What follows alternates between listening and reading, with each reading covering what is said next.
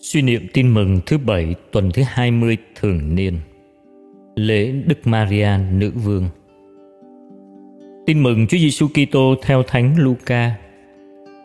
Khi ấy, thiên thần Gabriel được Chúa sai đến một thành xứ Galilea tên là Nazareth, đến với một trinh nữ đã đính hôn với một người tên là Giuse thuộc chi họ David.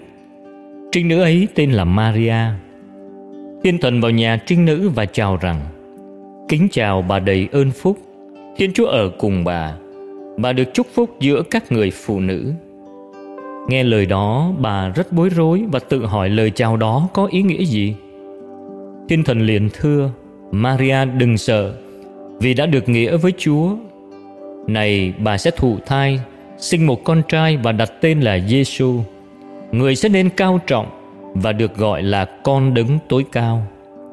Thiên Chúa sẽ ban cho người ngôi báu David tổ phụ người. Người sẽ cai trị đời đời trong nhà Gia Cóp và triều đại người sẽ vô tận.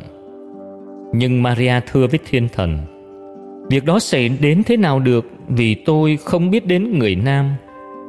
Thiên thần thưa, Chúa Thánh Thần sẽ đến với bà và uy quyền đấng tối cao sẽ bao trùm bà. Vì thế đấng bà sinh ra sẽ là đấng thánh và được gọi là con Thiên Chúa và này, Isave chị họ bà cũng đã thụ thai con trai trong lúc tuổi già và nay đã mang thai được 6 tháng. Người mà thiên hạ gọi là son sẻ vì không có việc gì mà Chúa không làm được. Maria liền thưa, Này tôi là tôi tớ Chúa, tôi xin vâng như lời thiên thần truyền và thiên thần cáo biệt bà.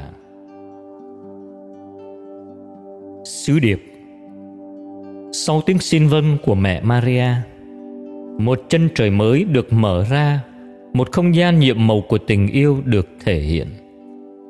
Con thiên chúa làm người đến ở với nhân loại để chia sẻ trọn vẹn phận người như chúng ta trừ tội lỗi. Lạy chúa giêsu chúa không uy nghi từ trời cao bước xuống, nhưng đi ra từ lòng mẹ, cũng mong manh yếu đuối như biết bao trẻ thơ khác cũng cần được che chở, nuôi dưỡng và lớn lên. Con nhìn thấy công lao của mẹ maria thật cao vời vĩ đại. Mẹ đã không chỉ xin vâng một lần trong ngày truyền tin, nhưng trong mọi biến cố của cuộc sống, nhất là những giây phút đứng dưới chân thập giá, mẹ đã can đảm, quyết liệt để xin vâng. Chắc chắn thái độ tín thác tuyệt đối của mẹ vào chương trình của chúa đã họa lại sự vâng phục trọn vẹn của Chúa Giêsu. Nhờ đó, Ngài hoàn tất ơn cứu độ mà Chúa Cha đã giao phó. Lạy Chúa, Chúa làm người để dạy chúng con quý trọng cuộc sống trong sự tin yêu và tin thác.